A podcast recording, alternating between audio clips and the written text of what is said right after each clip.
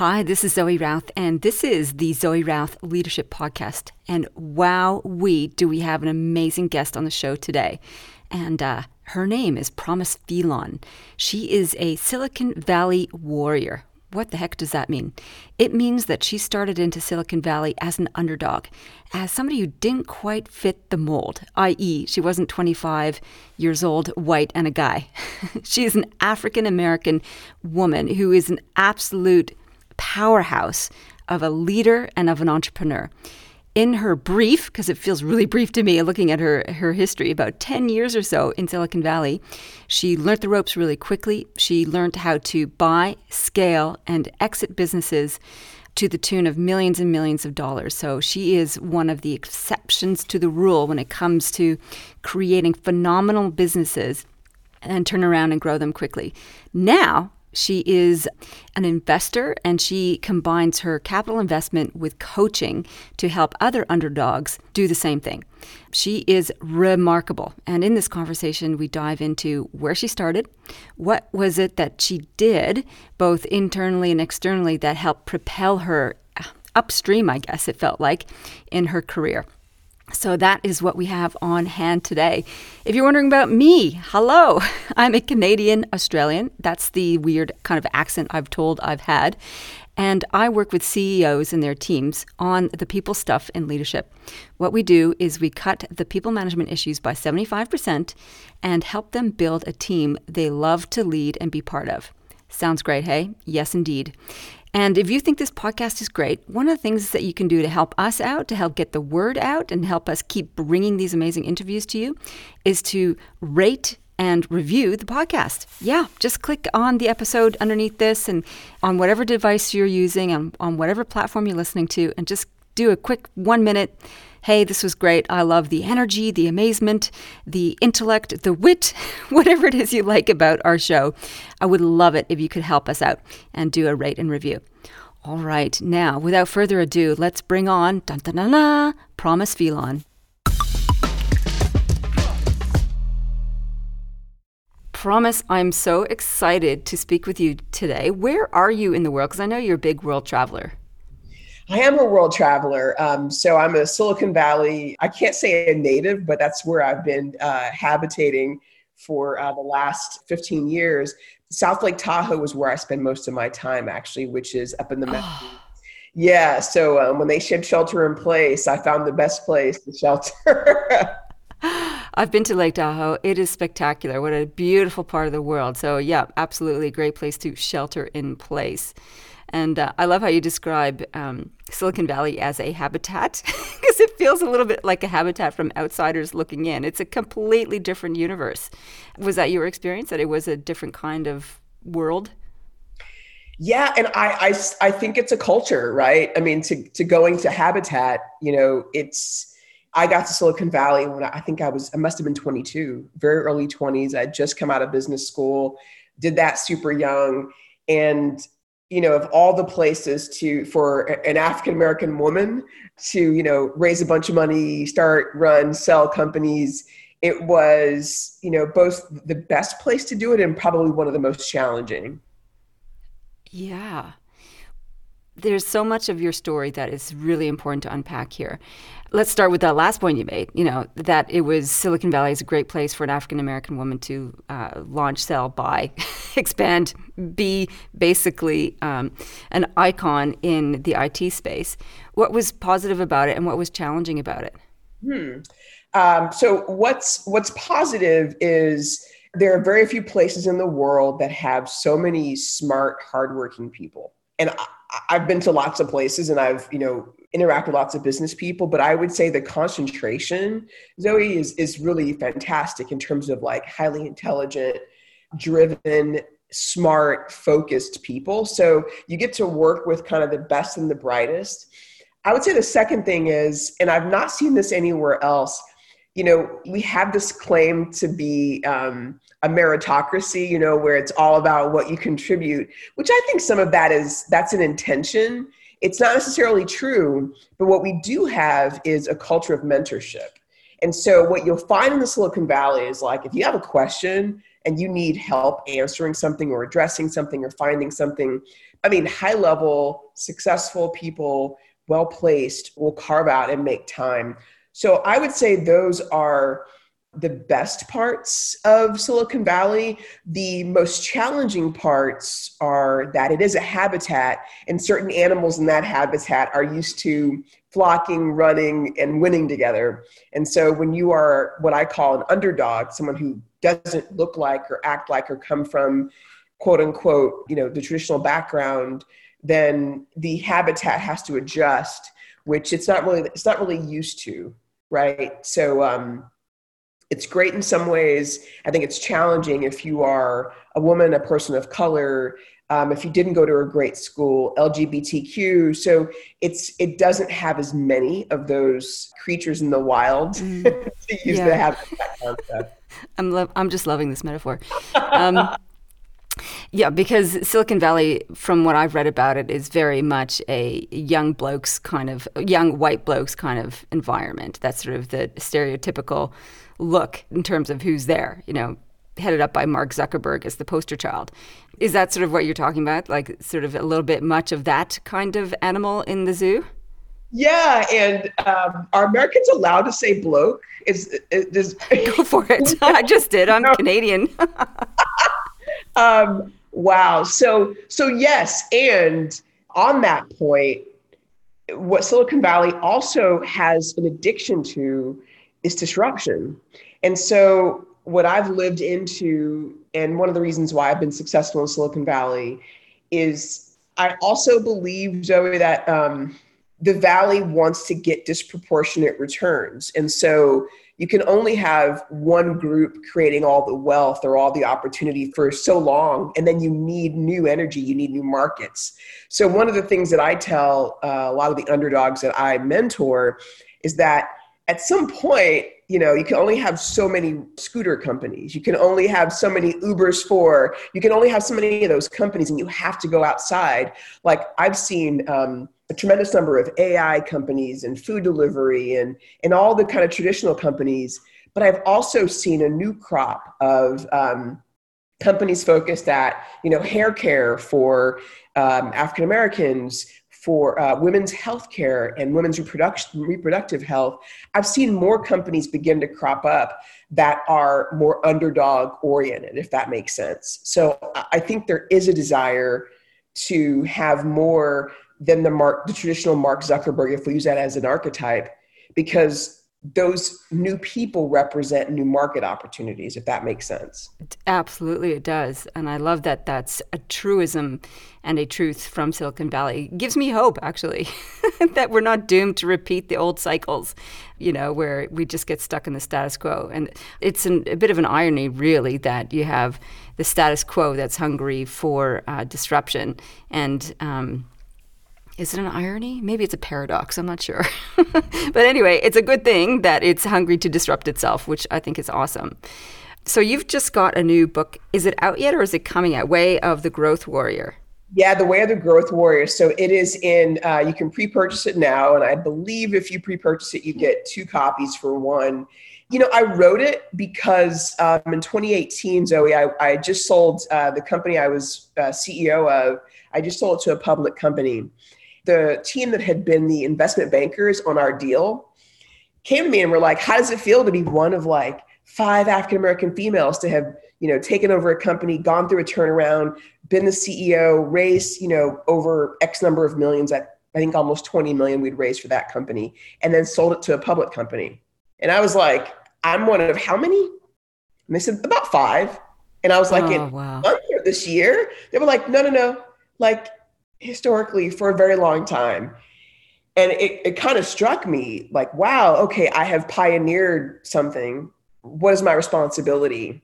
And so as I was mapping out my next move, I decided I wanted to write a book, but I'm not Oprah. I'm not, you know, you know, uh, Chadwick Boseman. My life is, you know, I grew up in Texas, you know, lived in Silicon Valley. So I didn't want to write a memoir. I wanted to write something that someone like me could read and then start to take action. Does that make sense? Like I wanted to write something kind of practical. And so the book is a practical exploring of seven skills that I believe everyone needs to be successful in any market. I think people like um, the CEO of Canva, she has these seven skills. Uh, Melanie, I believe that like, you know, anyone who wants to be successful, it doesn't matter where or in what habitat, they need these seven skills from being able to tell a compelling story, know their market, drive aggressive growth, have a clear leadership philosophy, build their business to exit, raise capital. So there's seven skills that I outline. I go through stories about what those look like. Were those all the seven skills you just listed just there? There were five of seven. okay.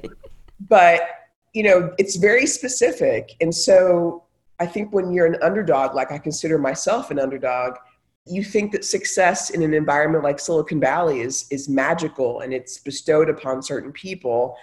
And I theorize that it's not, and it can be boiled down to conditioning and skill sets that are critical for anyone.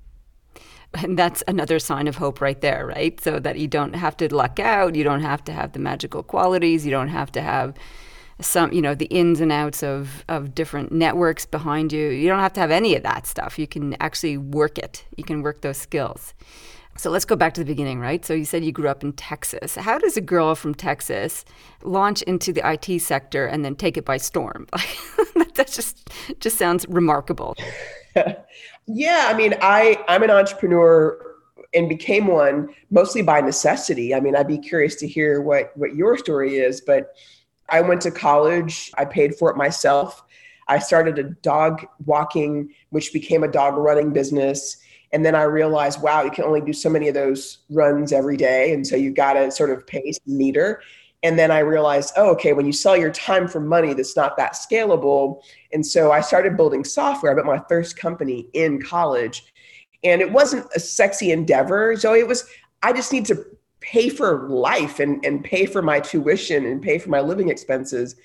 And so that was the beginning. Um, I actually sold that company, which funded me going to grad school. Um, went to grad school and left Texas, went to California to go to grad school. And my mentor was um, became an executive in a Silicon Valley company that was just going crazy. Did you seek out a mentor, or how did they appear in your world? Yeah, good question. I um, I've always sought out mentors, and I think it's because I realized early on that I just didn't grow up in a situation where I could lean on my parents for these answers, if that makes sense. And so I've always really wanted to have people who were being successful. And the one thing that I think I, I understood very early on, and, and maybe you see this as well, I was not looking for a mentor who was perfect. I was looking for someone who had like a spark of experience or who had certain skill sets.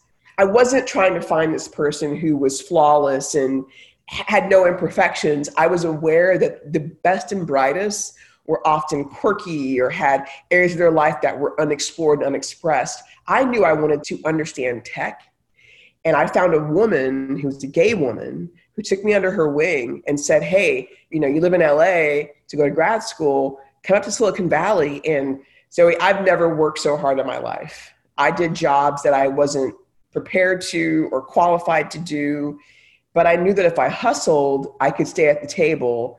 And so that was that was the beginning of my most of the beginning of my career was just you know an endless hustle of of staying in the game with the people who were playing it at the, the highest levels and what does that look like, like sort of on a day to day basis when you say I hustle? Does that mean like waking up at five and working till midnight, that kind of thing? Is that what you mean by hustle? Just describe that technically, what that looks like.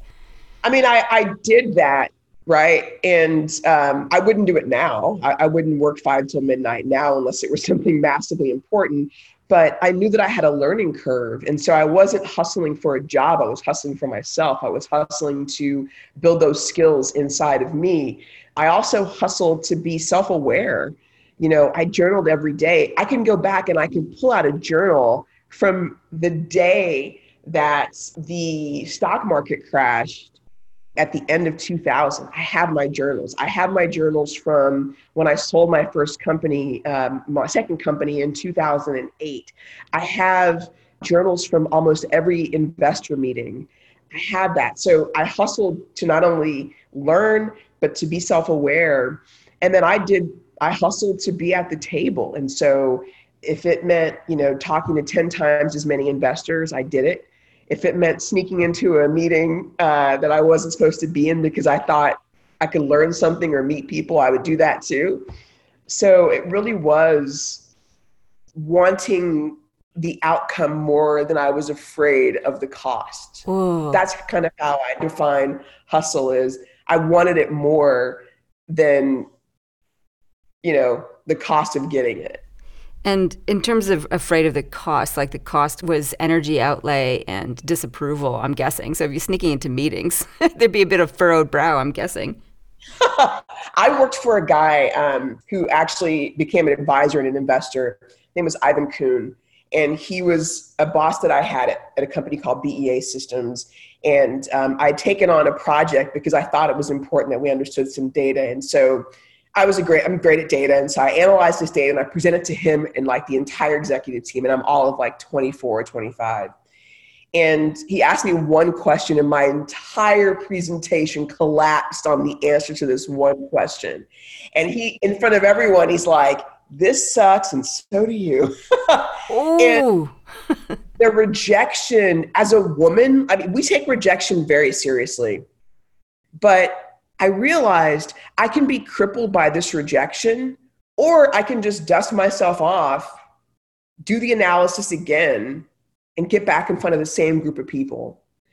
And in that split second, I just realized that the only way that I was going to have what I wanted is that it was on the other side of like my perceptions of rejection, of fear, of non acceptance, of, of bias. And so I could focus on those things because they're always there. I mean, you're a Canadian in Australia. There's got to be people who look at you and go, "What did you say?" Like, you know, every what, day, like, every day. Where are you from? I'm like, uh, Canberra. right.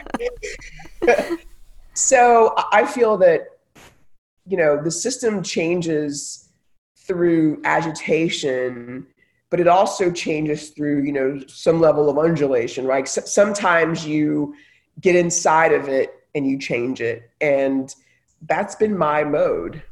So some you said this is a beautiful quote systems change through agitation and sometimes through i miss the word. Undulation like undulation. like, like, you know you, you can you can beat something up or you can massage it into what you want it to be.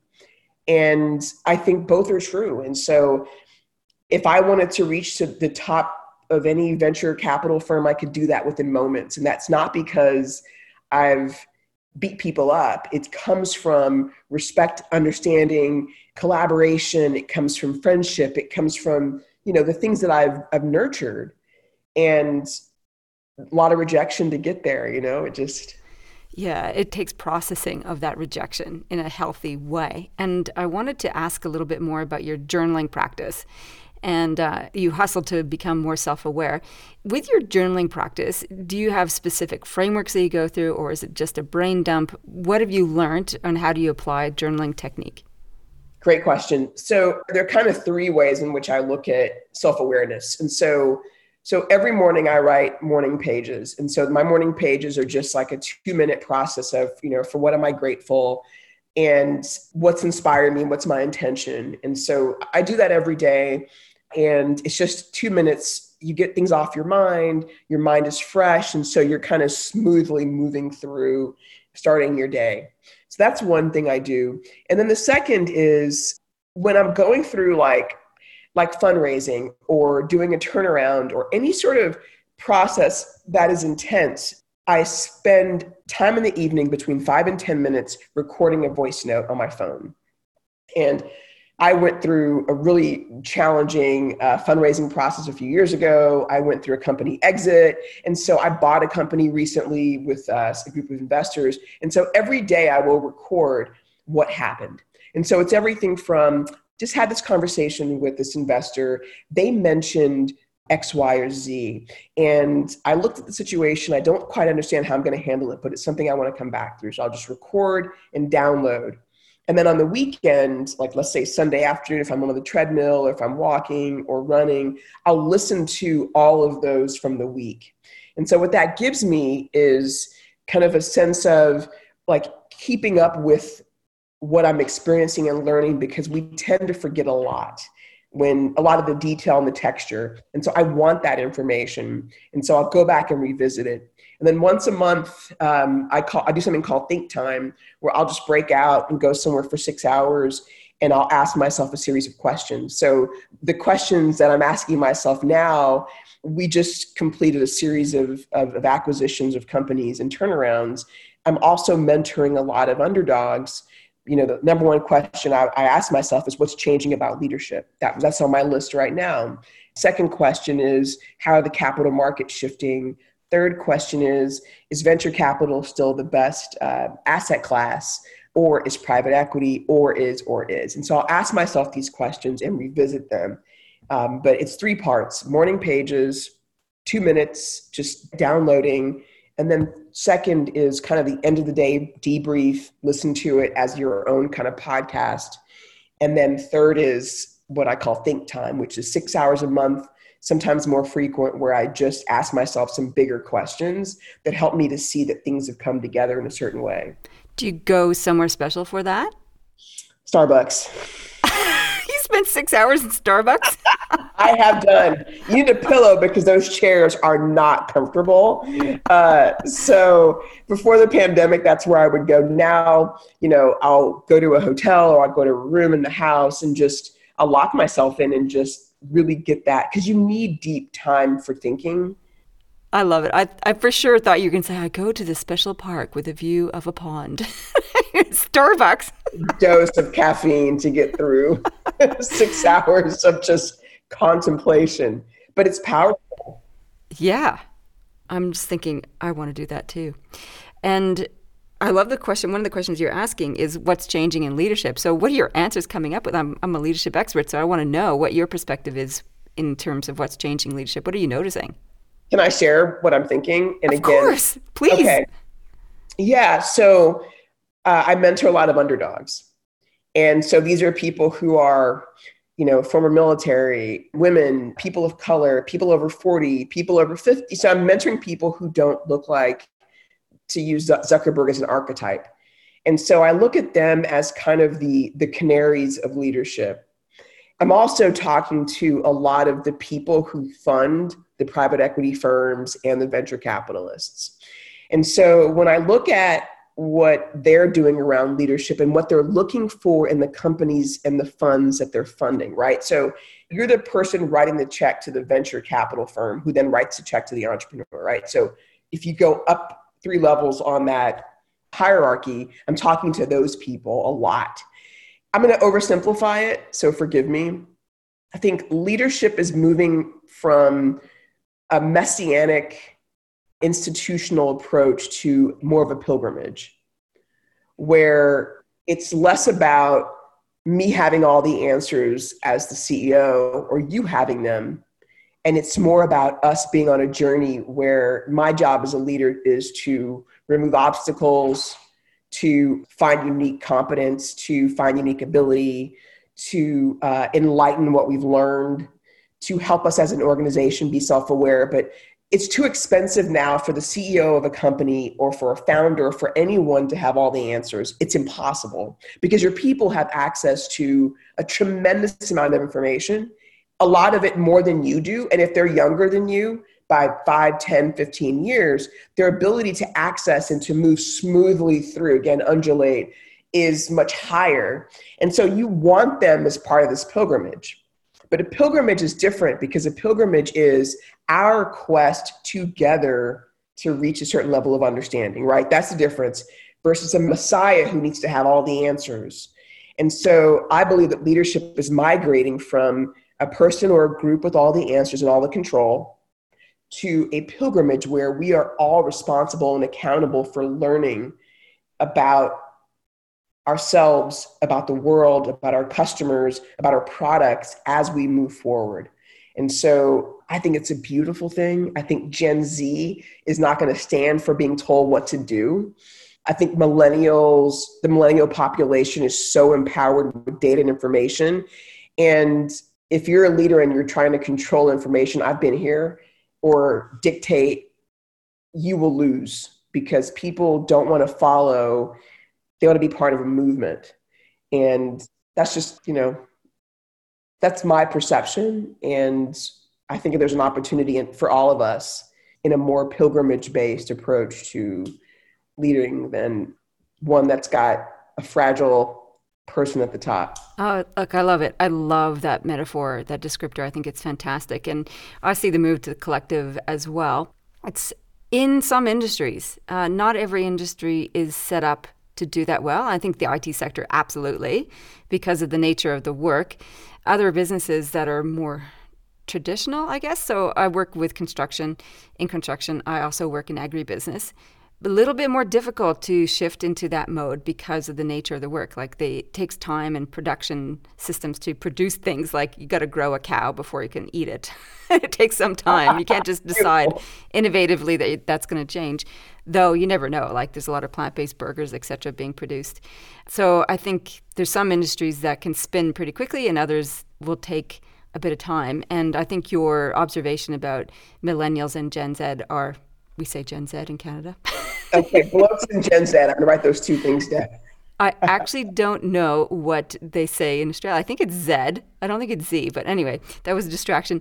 I agree with you that the younger generations do expect different things because of all the things that you described their access to resources and thinking etc and leaders absolutely need to operate from a collective and integrated aspect as opposed to trying to have all the answers. And the leaders that struggle are the ones that are trying to be the hero leader with all the answers. And that's just exhausting and doomed to fail. Wow. Okay. I love all these processes that you've gone, and it's very structured. That has evolved over time, or did you always always start out with that like morning piece and then the voice recording and then the monthly thing, or is that have you been doing that for a long time, or is that more recent? No, I I, I would say seven seven plus years, and it was because I was losing the texture. You know what I mean? Like I would, someone would say, well, so how did you do this or that? And I'd realize, wow, I don't have grasp of those details. And I wanted to, you know, I wanted to have grasp. And so I feel that I met Tony Robbins. This is so tell me if we're getting too off here. No, go for it. you met Tony Robbins already. I desperately want to know what this conversation okay. had happened. I met him, and then I traveled with him and uh, about 50 other top business leaders globally. And we went to Dubai, we went to Abu Dhabi, we went all over the world, south of France, and we would meet with other people running massive, massive businesses. And one of the things that they all have most of them, is a journaling technique. And so this is in 2018 that I started traveling with Tony and his team. But I realized that there's a reason why. It's because you're always learning, but you're not always assimilating, right? You're always learning. You're always like gathering more. But the people who move the fastest, they assimilate really well. And I would watch Tony Robbins, who's like a billionaire, like sit with i remember him sitting with um, kevin hart at his house and we're all in this audience and he is taking copious notes of everything kevin is saying. And i thought wow you're never someone is always there to teach you. And the, the challenge is sometimes we ha- we're not ready to receive whatever that lesson is. And so the act of journaling not only programs stuff into your brain, but it also, if you go back and revisit, it's a way to to assimilate that information. And what it requires then, going back to leadership, is when I first started running companies, Zoe, I was so use a bad word, so fucking unproductive with my time. I just worked all day. I just like worked all day. And what I realized is there was no time for reflection there was no time for like deep deep connection with people where you like really get in like what is this person's unique ability and how do i help them uncover it?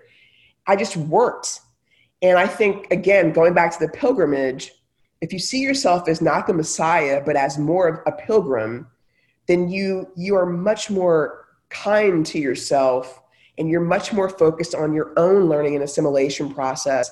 And then how does that get absorbed by the rest of the people around you. And I think one of the things I'm noticing in all in all our companies is that Friday at two o'clock, it's a ghost town in every single company that we own or run. And the old workaholic in me is like, what are we doing? but people are spending time with their families. And that, again, is the opportunity for assimilation. I think in America, in the Valley, Silicon Valley, we work way too many hours. I think the expectations of a 40, 60 hour work week don't allow for assimilation. And so I believe that leadership is going to look more feminine, more brown, more underdog. I believe it's going to move from a poor white guy with all the answers, you know, mm-hmm.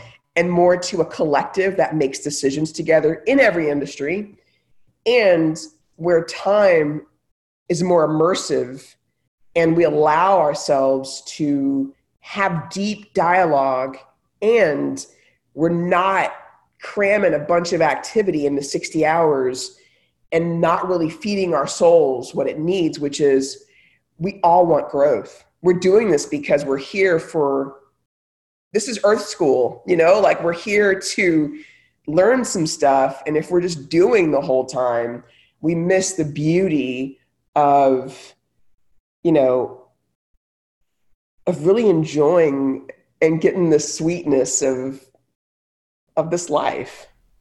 That was just beautiful. Um, I love that. Yeah.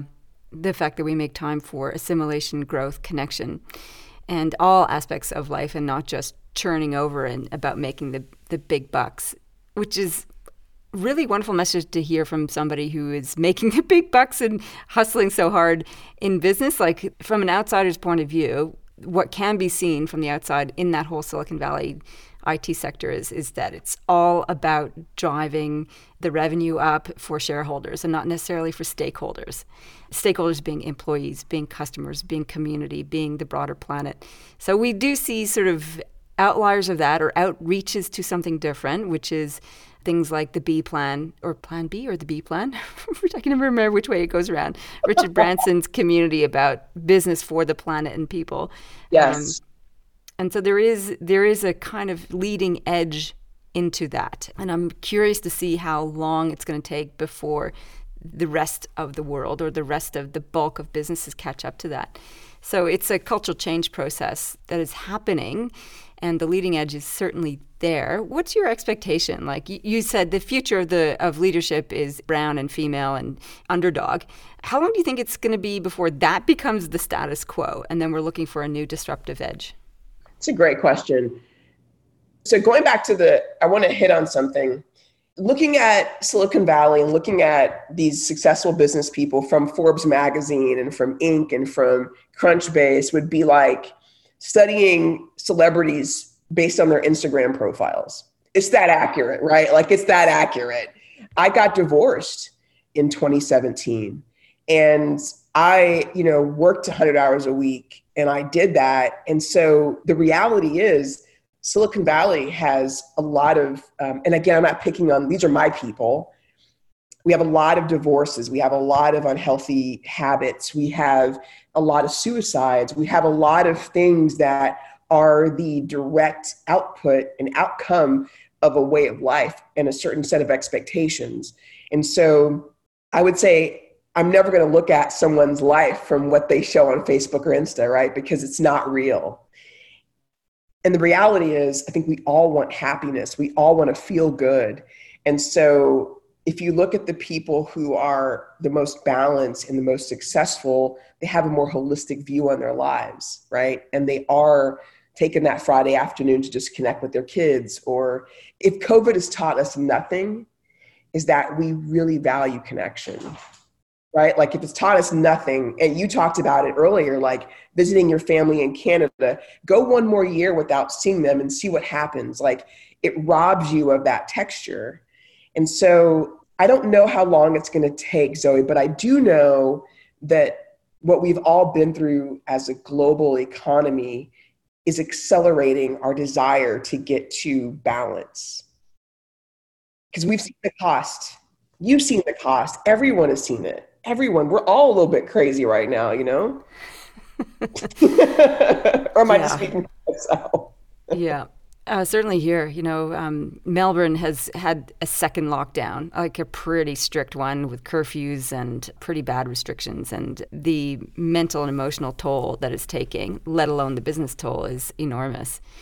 So, yeah, we all want to get greater connection, greater interaction.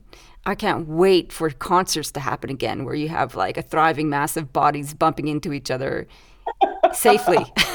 safely right with your mask on. Yeah. Don't you just want to get hugged, you know? And yeah. it, it's it's interesting. So we don't realize it, but we are all changing right now. Absolutely. Um, absolutely. Yeah, I just want to shake hands and hug and do all that kind of stuff. Um, we will get back to that and we will get back to something better, I reckon, as a result of that. So, part of me at the beginning of the pandemic was very Pollyanna. You know, this is an opportunity to change the world. And now that we can see that we're all connected, we can move to that place where we look after each other collectively. And then I was wrong, where everybody devolved into self protection mode and went into survival mode. And it touched our more primal buttons as opposed to our more elevated ones. And yet, I, I'm still, now I'm sort of shifting back, going, no, there's still an opportunity to get to that leading edge place again. I think um, there's enough people having conversations like this one and listening to these kinds of ideas that willingness to test and trial it moving forward. So let's finish with talking about your book because I don't want to leave that off the table. So tell me about the seven skills to help anybody achieve anything. Yeah, they they come from uh, from my own experience, and so you won't believe it. We started out with twenty, and uh, and I just I wanted it to be easy, and so um, you know I had a team, and and we just basically said, okay, what are the seven skills, and you know, my favorite one is, you know, the art of building anti-fragile relationships. That's and number one. oh my that's goodness. my favorite one. That's my favorite one. Okay. Uh, because when I look back on my successes and the successes of people that I respect and love, there's always a relationship there that was anti fragile, that grew as a result of stress and pressure. And so um, I believe that these seven skills, if implemented, would dramatically impact anyone's potential success because I think we tend to believe that what we've done will work for what we want to do. And these seven skills, I believe, set up an entrepreneur to thrive in uncertain times, but also thrive in any time. So, being able to tell a story effectively, having relationships where you can screw up and you can you know come back and recover having a leadership philosophy. And so what that means is when you hire an employee you don't onboard them. You also tell them hey these are my strengths as a, as a leader. Here are the areas i'm working on. Here are the things i care about. Here's what success looks like. Being able to understand how markets work. I know one of the things i find when i talk to entrepreneurs is they say this is a massive market. And i say yes it could be a massive slow moving market. Do you want to enter that market or do you want to enter a market that is maybe smaller in a niche but moves faster and has more aptitude for disruption? Um, so it's really about the skills that you need to become successful and to scale your business to raise money to sell your company.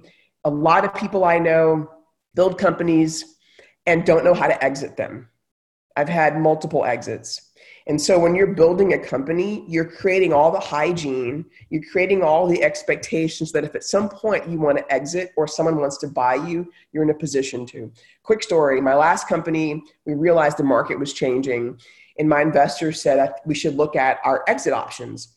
And so we hired a banker but I had all the relationships already with people who would be potential buyers. And the, the company that bought us was our biggest competitor. But you know what? I talked to that CEO when we were when I was running the company. I talked to him every quarter. I would call him and just say, "Hey, dude, here's what I'm learning. What you, how are you guys doing?" And the first call, he was like, "Why is my competitor calling me?" but if it's a good market, there should be enough room for two companies.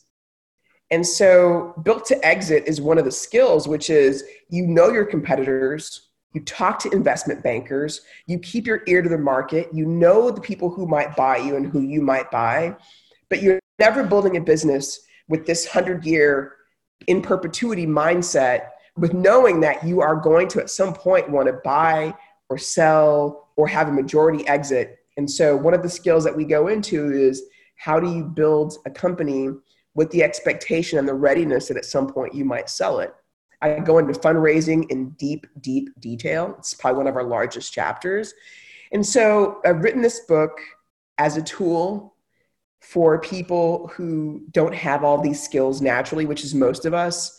But I'm writing it as someone who is not your traditional Silicon Valley success story. So I feel that it's a little bit more credible since it's the skills that I've I've used to get to here. And where can people find the book? Um, it's available on, it'll be available on Amazon, uh, or you can go to thegrowthwarrior.com and you can get uh, your copy there. That's great. Fantastic. Growthwarrior.com. I am definitely going to hook myself up with a couple of copies of your fabulous book. Awesome. Promise. This has been so delightful. I've really enjoyed our conversation. It went into great little avenues that I've been happy to explore, and I've learned so much. I'm excited about the monthly think time. it's like, okay, I got to do that. I'm going to have a think about what questions I'll ask myself during that time. Is there any last message you have for listeners? Yeah, um, I, I, think you know you've you've done a great job of creating this platform, and um, you know one of our jobs as leaders is to continue to grow, and so this book should be on your shelf, right, as a resource. And so I'm just hopeful that people um, enjoy it and read it and get it. And I'm open to feedback because, uh, you know, we're building courses and other things to support entrepreneurs. So if there are questions that come up um, that people have, please, you know, drop me an email um, at the Growth Warrior. Oh, that's fabulous. Promise, thank you so much. It's been just fantastic talking with you. Same here. Awesome. Thanks, Zoe. Appreciate your time. I totally loved this interview. I thought Promise was amazing. we really resonated on so many different levels, and I love her story and her energy. And after we ended the recording, we had a brief chat about her experience with Tony Robbins, and I asked her, What was he like? And she said that he's incredibly emotional, which is not something that she's used to. But one of the things that struck her was in this group that she was part of for a year, these high performers, I guess, intimate circle of Tony Robbins, all of them all of them had a practice of taking notes, of doing reflection, of doing journaling practice. And so she figured they do it, it's got to be a good thing. It's got to be integral to their success.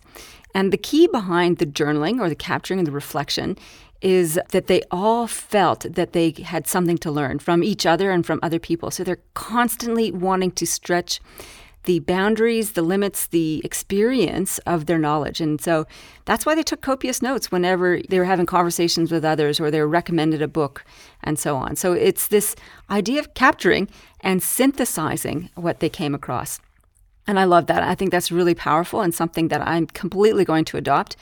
I am totally going to pick up and run with some of her journaling techniques as well. I already have a strong journaling practice, but the idea of having a monthly six hour meeting to reflect on what's happened and getting granular with the day to day so that you can recall what are the little pieces, the atomized aspects of your success, hey, I'm down with that. I hope you enjoyed this podcast. If you did, please click a rate and a review. That would be fantastic. Thank you so much. In the meantime, hey, we're coming up to the end of 2020. I mean, a lot of us are happy that the year is over.